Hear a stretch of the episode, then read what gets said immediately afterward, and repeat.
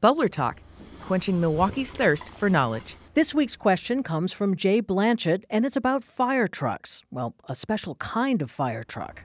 I've lived here for 22 years now. I have never seen a tiller truck in the Milwaukee area. A tiller is the kind of fire truck that hinges in the middle and it has two drivers, one in the front and one in the rear. And that individual sits and steers almost in the opposite direction. That's Deputy Chief John Litchford. He's in charge of the Milwaukee Fire Department's repair shop, which is located in Walker's Point. Among his many jobs is purchasing and maintaining all of the department's equipment, including vehicles. Litchford invited Bubbler Talk to visit him at the shop to learn more, so WUWM's digital producer Lauren Sigfusson and I met Jay and his mom Dee at the facility, and that gave us a chance to ask Dee a question. Has he always been interested in fire trucks? Jay has very many technical interests, yes, since he was a young boy. And so you're not surprised by this question at all? No, not at all. Once we settled into the deputy chief's office high above the shop floor, Litchford had a pretty straightforward answer to Jay's question. Tiller trucks are very expensive, anywhere from 700 to $800,000 a piece, and Milwaukee doesn't really need them. They're used and designed to go down very narrow streets and make hard turns.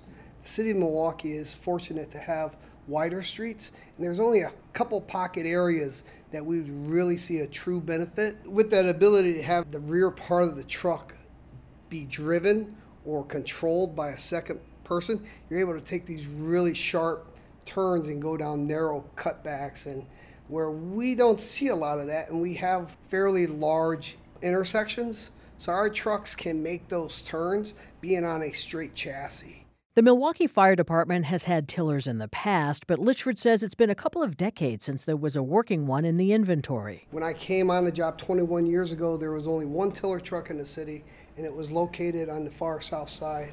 And once that one was retired, it just wasn't cost effective to replace, given the kinds of roads and streets that we have and the department's overall equipment needs. We have about 105 foot aerial trucks and that's the length of the aerial itself so that we can reach the same distance that a tiller truck can reach. And even just with some skilled driving, understanding your neighborhood, we can accomplish everything that a tiller can.